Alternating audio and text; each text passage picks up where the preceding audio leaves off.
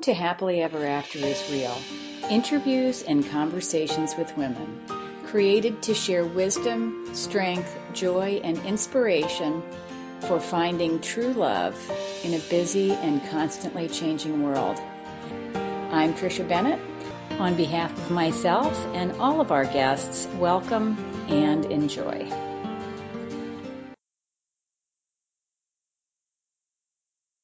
My guest host today is Nancy Hunt. Thank you, Nancy, and we'll get right to today's guest.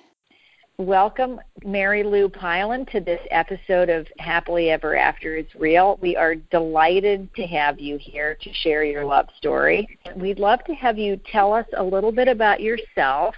So, I have been married 27 years. We have three boys. Anthony, he's a pilot, a uh, commercial pilot Michael, who is uh, 23 and he lives in Boston and he works for a company that sells spyware. And Mark, he's 22 and he's at UMass Lowell in his last year of school.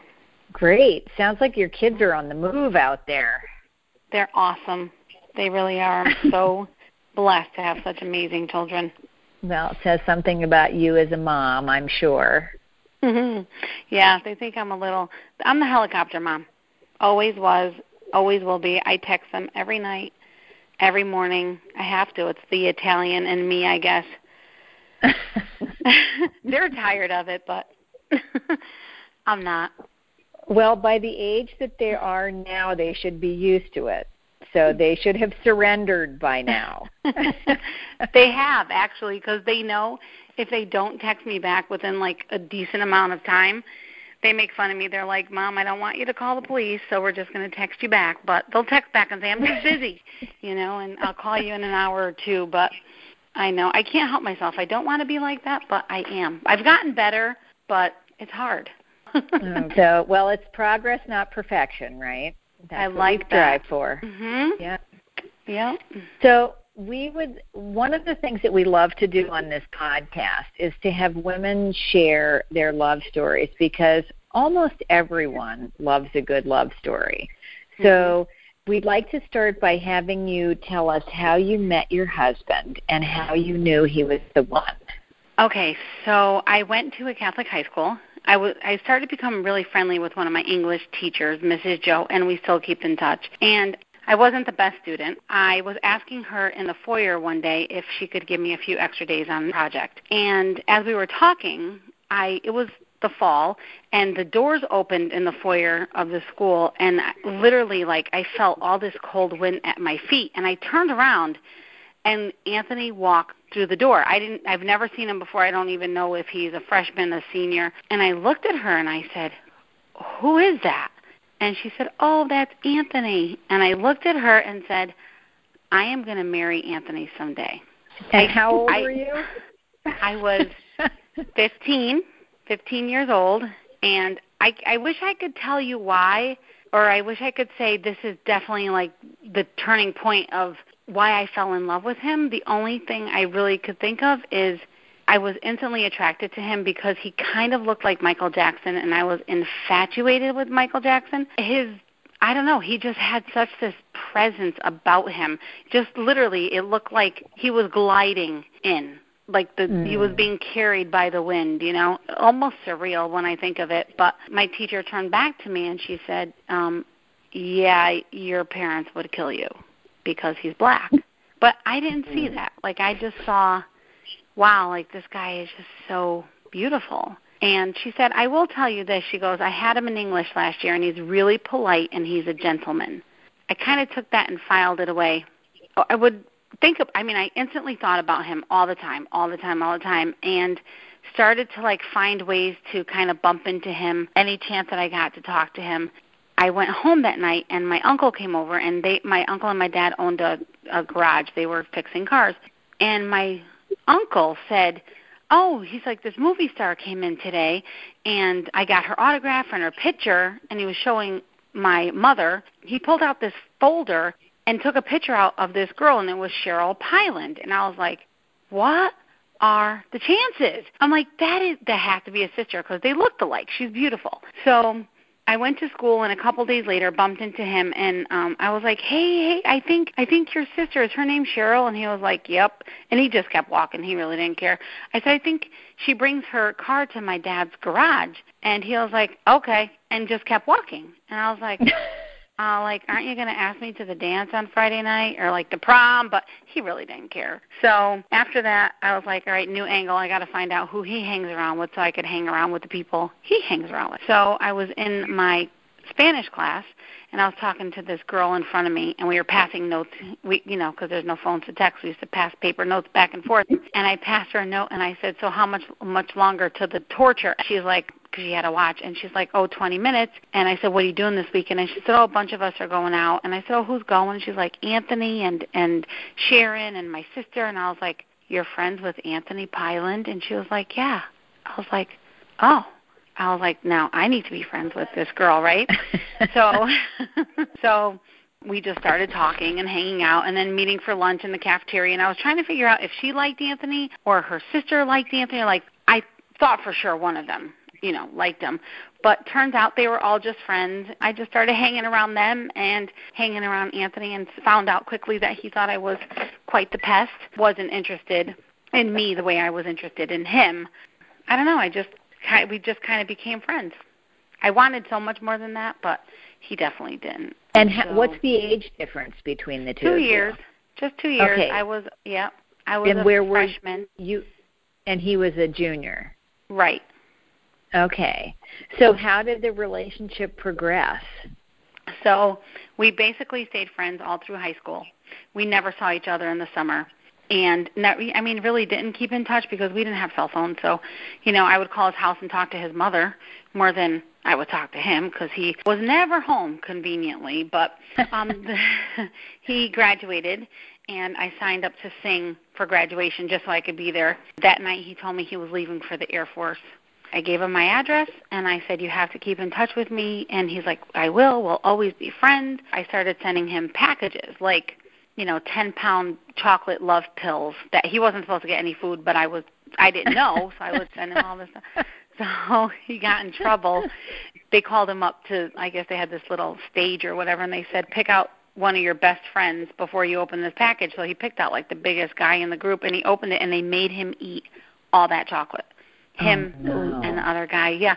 But Anthony's not a big chocolate eater, so anyway, when he would come home from the Air Force, he would always call me and we used to have so much fun when we would go out. But we always had to go to different towns. So if he wanted to go to movies, we'd have to go three towns over out to dinner or like, you know, parks that were far away because my uncle and my father were pretty popular in our town, you know, especially the Italian community. They fixed everybody's cars. So if somebody saw me like in my life, I it, I would be it would be over. I, they would kill me. So we never kissed. We never held hands every time he came home we would just you know go out to dinner and then he'd go back to Germany or wherever he was stationed and I'd write him you know letters professing my undying love and he'd send me one sporadic postcard and always sign it like love your friend but I kept at it and then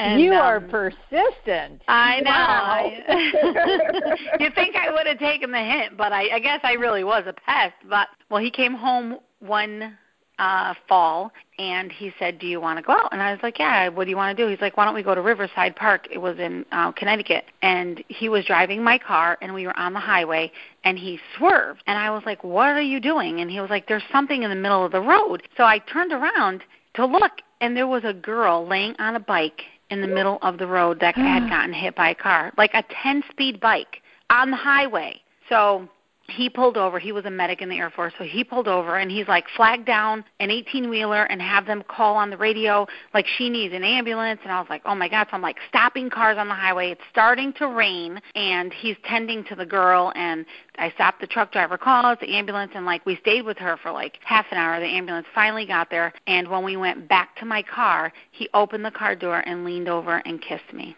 in the, in the pouring rain.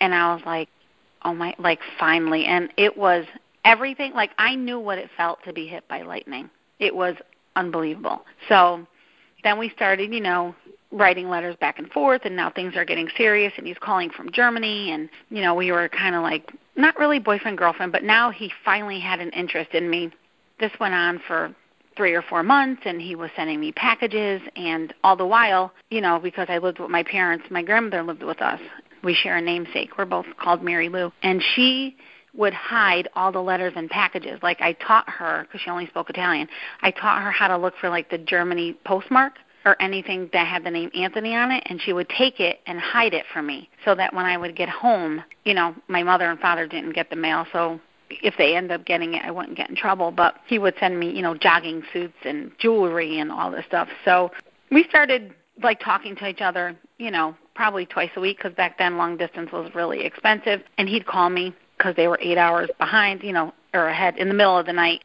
And so we started progressively like making plans to go out the next time he came home. So New Year's Eve, we had a huge party in my mom's basement. There was like 60 people there, and my cousin came up to me and said, "Hey, there's he goes, I was upstairs. He goes, and your phone was ringing, and there's an Anthony on the phone or something. I was like, oh my god. I'm like, I bet you he's home, and he's gonna surprise me. And how am I gonna like leave this party and try to get over to his house, or how can I invite him to our house, or like all these thoughts were like rushing through my head. And I got to the phone. I was like, Anthony, and he was like, I have something to tell you. And I was like, you're home. And he's like, no. He's like, I'm still in Germany. I'm like, you're coming home. He's like, no he's like i'm not coming home. He goes but i really i need your attention. I was like oh my god. I'm like what is it? And he said i think i found the girl i'm going to marry. I was like what? He's like i met this girl and i think she's the one. And i said to him anthony pyland don't ever call me again. Don't look me up when you come home. I don't want to see you. You're dead to me. That's the italian in me you're dead to me. so I hung up the phone and went downstairs and I hate New Year's Eve. I've always hated New Year's Eve ever since I was small, but this this was like it. I hated New Year's Eve and I was crying and my parents were like, "What's wrong with you?" and I'm I couldn't tell them because yeah. they didn't know, you know. I was like, "I'm done. It's finally time to just get over Anthony Pyland and move on." You know, back to life, back to work, back to, you know, doing whatever, started going to the gym and just taking care of myself and just focusing on myself. That was December 31st. And in May, I got a phone call at the hospital. I was working as a switchboard operator, and uh, somebody called and said, "Hey, um, I'm looking for this girl that works at your hospital. I don't know if she still works there. I don't, you know, if you can help me find her. And I said, sure. I'm like, where does she work? And he said, radiology. I'm like, oh, I used to work in radiology. I'm like, what's her name? And he was like, Mary Lou. And I was like, Anthony? And he was like, yeah. He was like, um, I'm home. I'm like, I don't care where you are.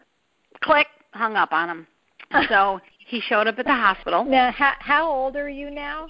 21. Like, okay. Yeah.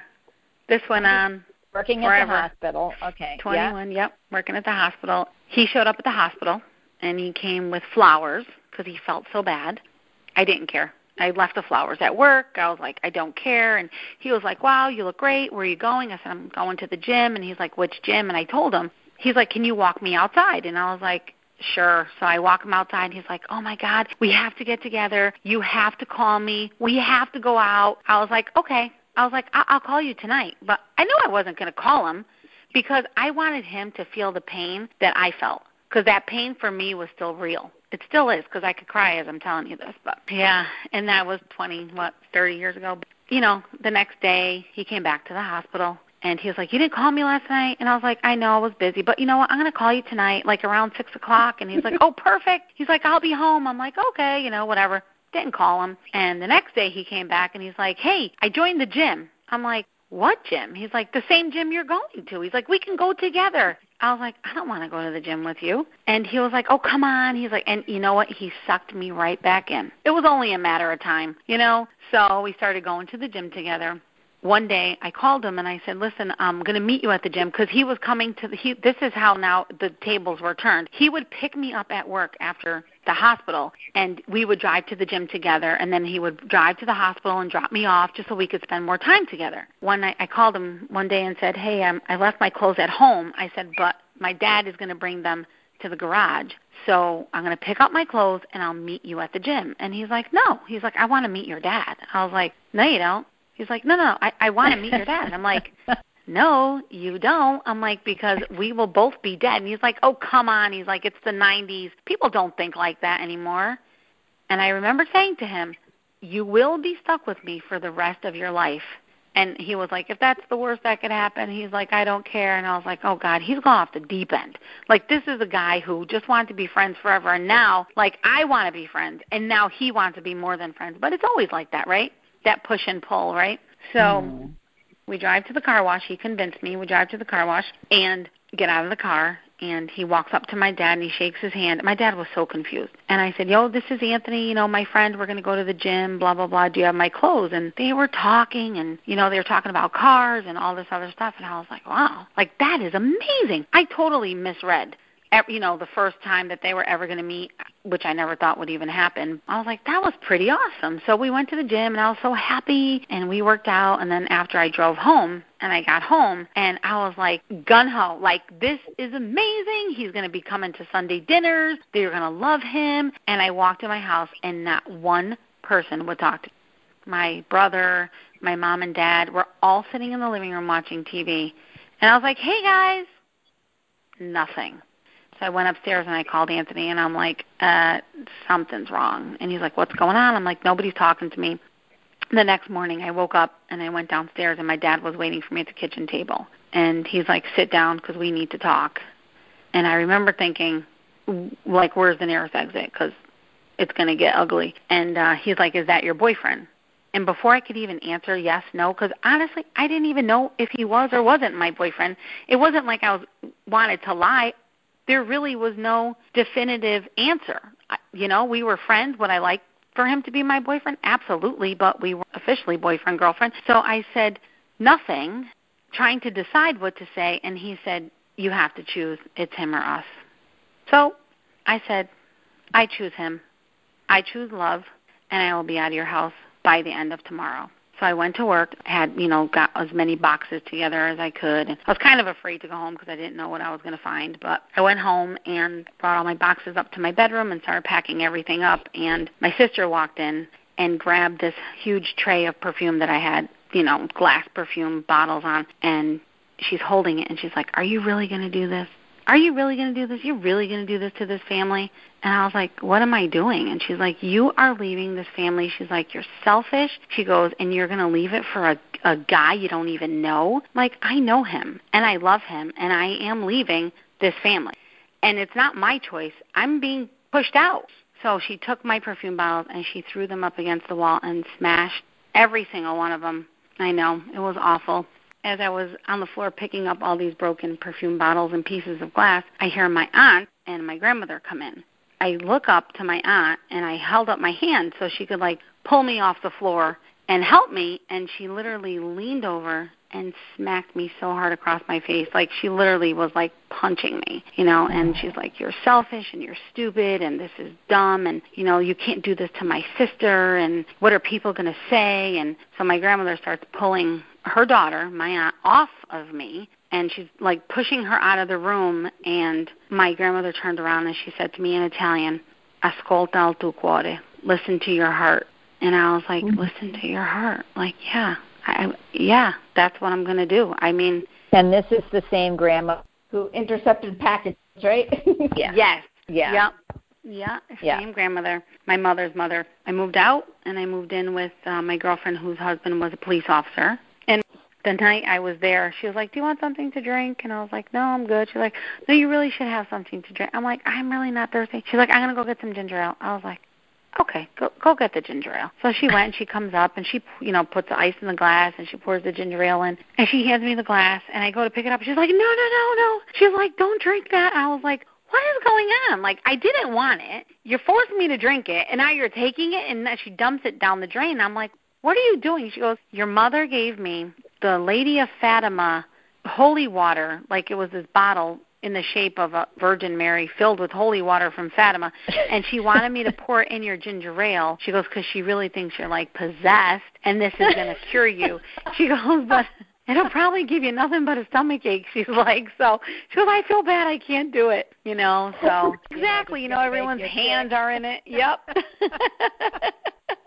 Yep. Oh my gosh. literally every one of my parents' friends and my friends were coming to the house like, "This is a fad. You know, it's going to pass. This is not going to last. You you come from two totally different worlds." They didn't even know where he came from, but you know, you come from two totally different worlds, and it's you know, you're Catholic and he's Christian, and yeah, throwing like everything out of there. You know that that they possibly thought that would change my mind, but they didn't change my mind and i finally um, said to anthony you know i can't live with them they have two little kids and they don't really need all this it was like Grand Central Station, and it wasn't fair to them. So I'm like, you know what? I'm going to find my own apartment and just move out. And he said, nope. He said, I don't want you living alone. He goes because you come from such a huge Italian family. You're not. You've never been alone. You're not used to being alone.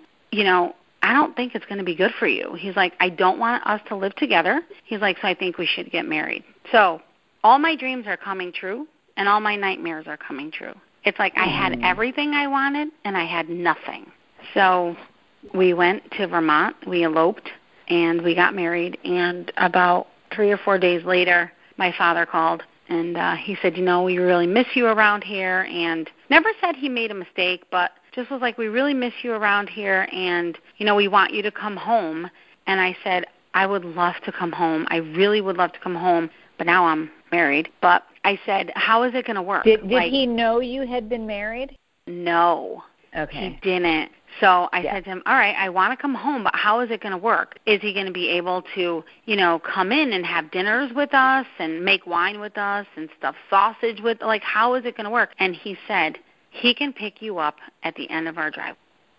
so I was like, "Yeah, no, that's not going to work for me." So he said to me, "Why don't we meet for breakfast tomorrow morning and we'll talk about it?" And I said, "All right." And he said, um, "But before we meet, he said, "Please don't do anything stupid." And I said, "Too late." I said, "I know, right? I shouldn't have told him. I shouldn't have been so honest." And Nothing said, stupid left to do. I know. oh man, so I said, "Well, Dad, we got married." And the next thing I heard was the dial tone. So back to square one. And I just was like, you know what? Whatever will be, will be. I miss my family. I miss my little sister because she was only eight years old at the time. Yeah, that was probably the hardest part about leaving my house because I missed her so much, and she really didn't know what was going on. Like as I'm packing up my stuff, she's like, "Can I have your room?" I was like, "This girl, she's so cute. She doesn't even understand what's going on." About Do you have two sisters? Is she the same yes. one that the perfume? Nope. Nope, okay, I have an older sister, Nancy, sister Nancy, and then me, and then I have a uh-huh. brother, the the king of the family. His name is Anthony too. Then my little sister Teresa, and she is 16 years younger than me. So yeah, Nancy was the one that threw the perfume, but Nancy was also the one. Her and my brother went to my parents and pleaded with them to just give Anthony a chance, just meet him, and if you could meet him and not like him, they were willing to accept that. But they had to at least try to get to know him to not like him. Yep. So um I love we, that his name is Anthony too. That's kind of funny. yeah, it's my brother, my father, my son, and my husband are all Anthony. Little crazy. Then we have Michael Anthony and Mark Anthony. When I was moving out of my house, my uncle Dominic, who's always been like my second dad, told me if his name was like defamed, he would shoot me and Anthony. And then he oh, told me God. never to have kids. Yep, he's like, and whatever you do, don't have kids. So, but Anthony had faith more than I did because I really never thought I'd ever see anybody in my family again. My sister Nancy and my brother Anthony went and spoke to my parents and finally wore them down and they called and Nancy said, "Do you want to come for Sunday dinner?" And I was like, "Heck no, I don't want to come for Sunday dinner. Like no way. Like I'm not going to bring Anthony there so they could like kill him, you know?" And and, and it's funny because my parents and my family were never violent.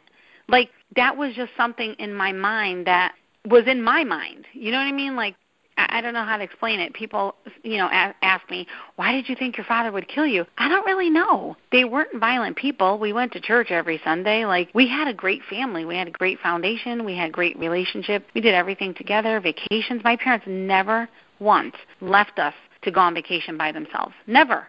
They always we were, oh, we're such a unit you know and we did we lived next door to my aunt and uncle we did things with them all the time. So we were like this ultra close Italian family. No one ever said like these are the lines you shouldn't cross. So I really don't know why I really felt so threatened because I never mm. was threatened. It's just it's like a weird. I think about that. You know, when people ask like, "Why do you think that?" I really don't know. I think yeah. maybe it well, was maybe I mean your your uncle was pretty threatening. Well, he was threatening that that day that I moved out. He definitely was threatening, but even leading up to that, he never ever, you know, hit yeah. us or was mean or even did anything that would even make me think that he would be like that. But well, we went to Sunday dinner and it was amazing.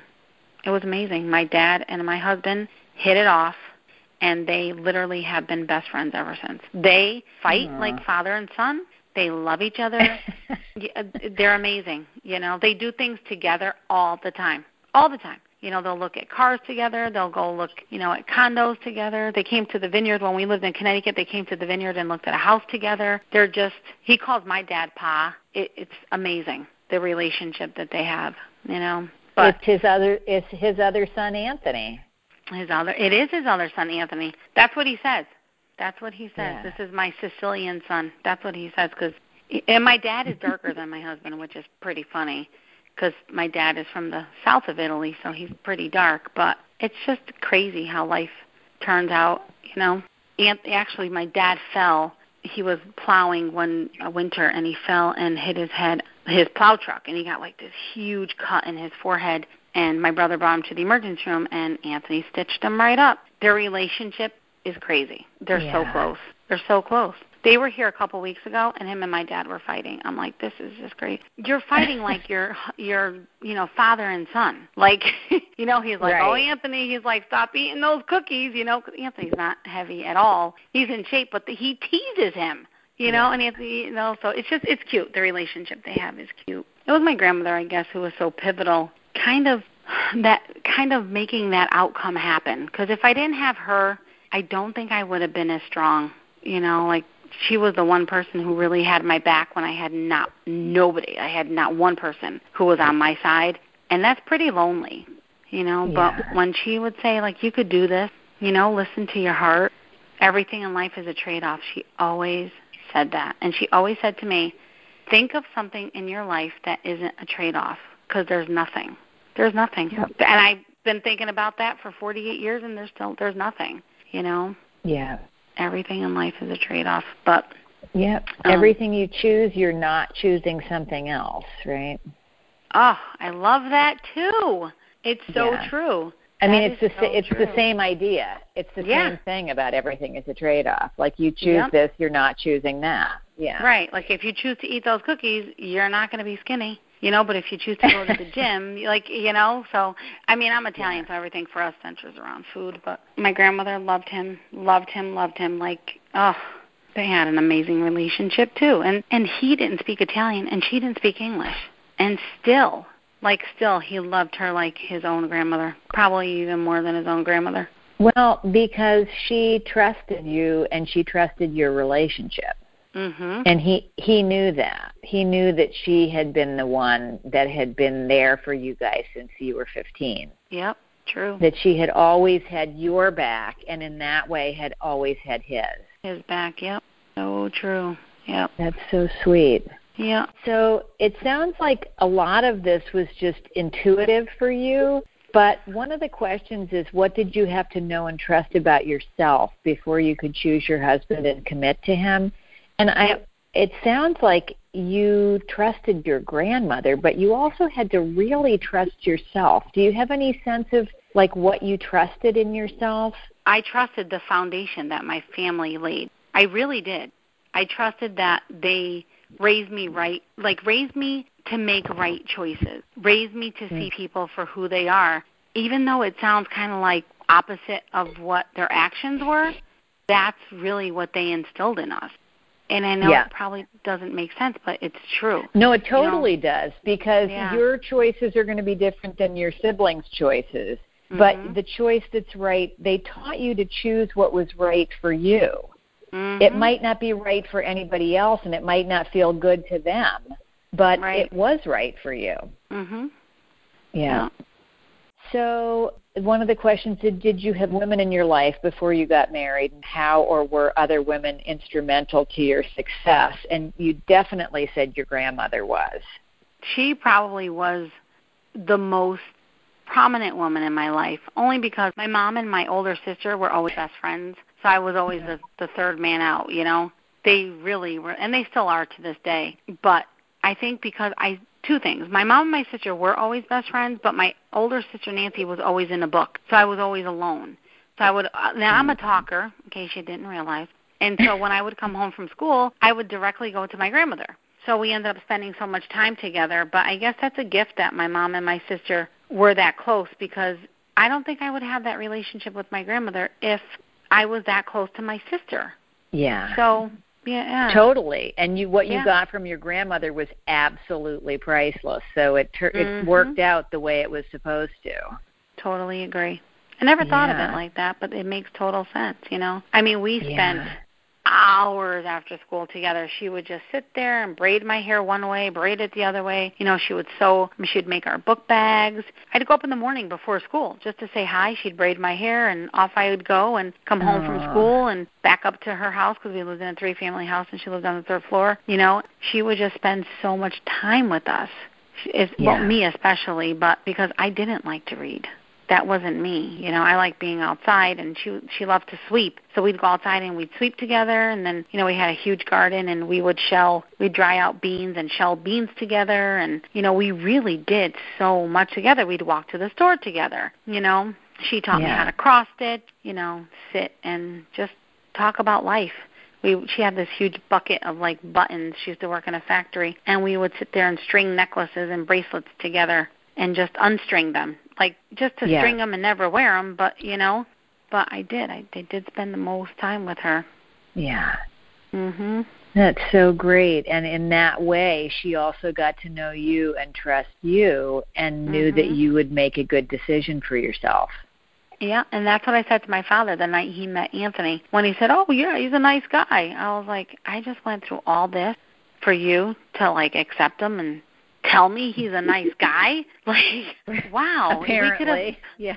We could have avoided this because Mary Lou had her whole wedding planned out. She had the dress picked out. Like honestly, like people in in grammar school and high school, they're like, "Oh, what do you want to be when you grow up?" And you know, I want to be a doctor, a nurse, a lawyer. I want to be a housewife, and I want to have kids. That was my goal in life.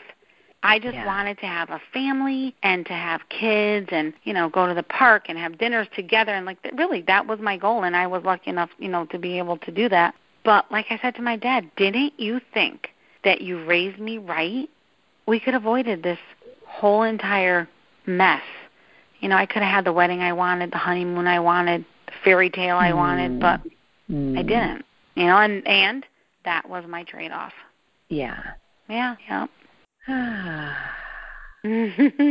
Clearly, your grandmother played a huge role, and God bless her. I'm just wondering do you today have women that are in your life to help you around relationship that you know what I mean that kindred mm-hmm. spirit type thing is that still present in your life with your grandmother not no longer here yeah she's no longer here I I actually now my mom and me and my mom have that relationship now because when we lived in mm-hmm. Connecticut, you know, 10 years ago when we moved to Martha's Vineyard, she comes up now. Her and my dad come up and they stay with us, you know, for four or five, six days at a time. Our bond is amazing. It's so much mm-hmm. stronger than it used to be because there's no competition. When my mom comes up, we have the best quality time. And even when we lived in Connecticut, you know, we'd see them every Sunday and that was it. But when they come here, we have breakfast together, we'll go shopping together, we'll come home, we'll make pasta together. It's a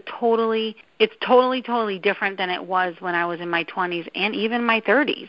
So I would have to say my mom now is my confidant because yeah.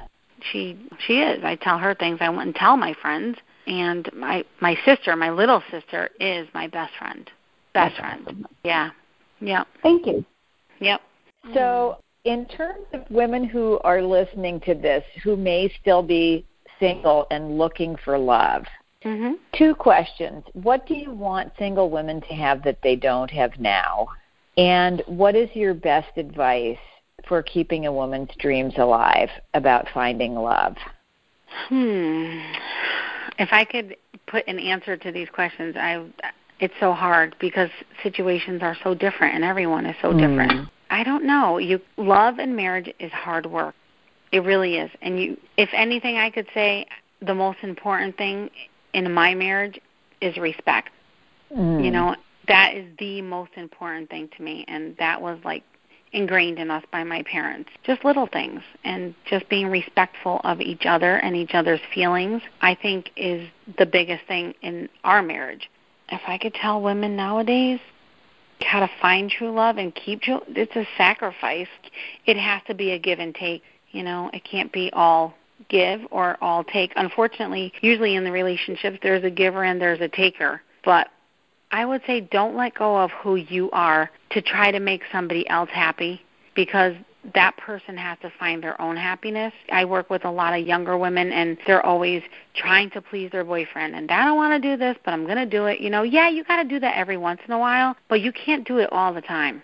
You can't yeah. lose yourself in the process and you can't try yeah. to fill his cup when there's a hole in the bottom of it and you're never going to fill it and mm-hmm. it's just frustrating. I'd say be true to your own self and not even put yourself first because in a marriage you really can't put yourself first, but don't put yourself last either because that doesn't work either. It, you have to be like even. You know, mm-hmm. if if you're, it worked for us because my husband is a hard worker, and my dad says this all the time. Oh, Daddy Anthony, he's just like me. He was such a hard worker. He's such a family man, and he's right. But on the flip side of that, I was home cooking, cleaning, and taking care of kids so that when he got home, he had a meal on the table and we all ate together as a family. And to me, that was the most important thing that my parents instilled in us that we had to have dinner together as a family every single night, whether it was at mm. six o'clock or seven thirty. You, we were waiting for your father, and we're going to sit at that table and we're going to talk about the day. There's no TV, there's nothing,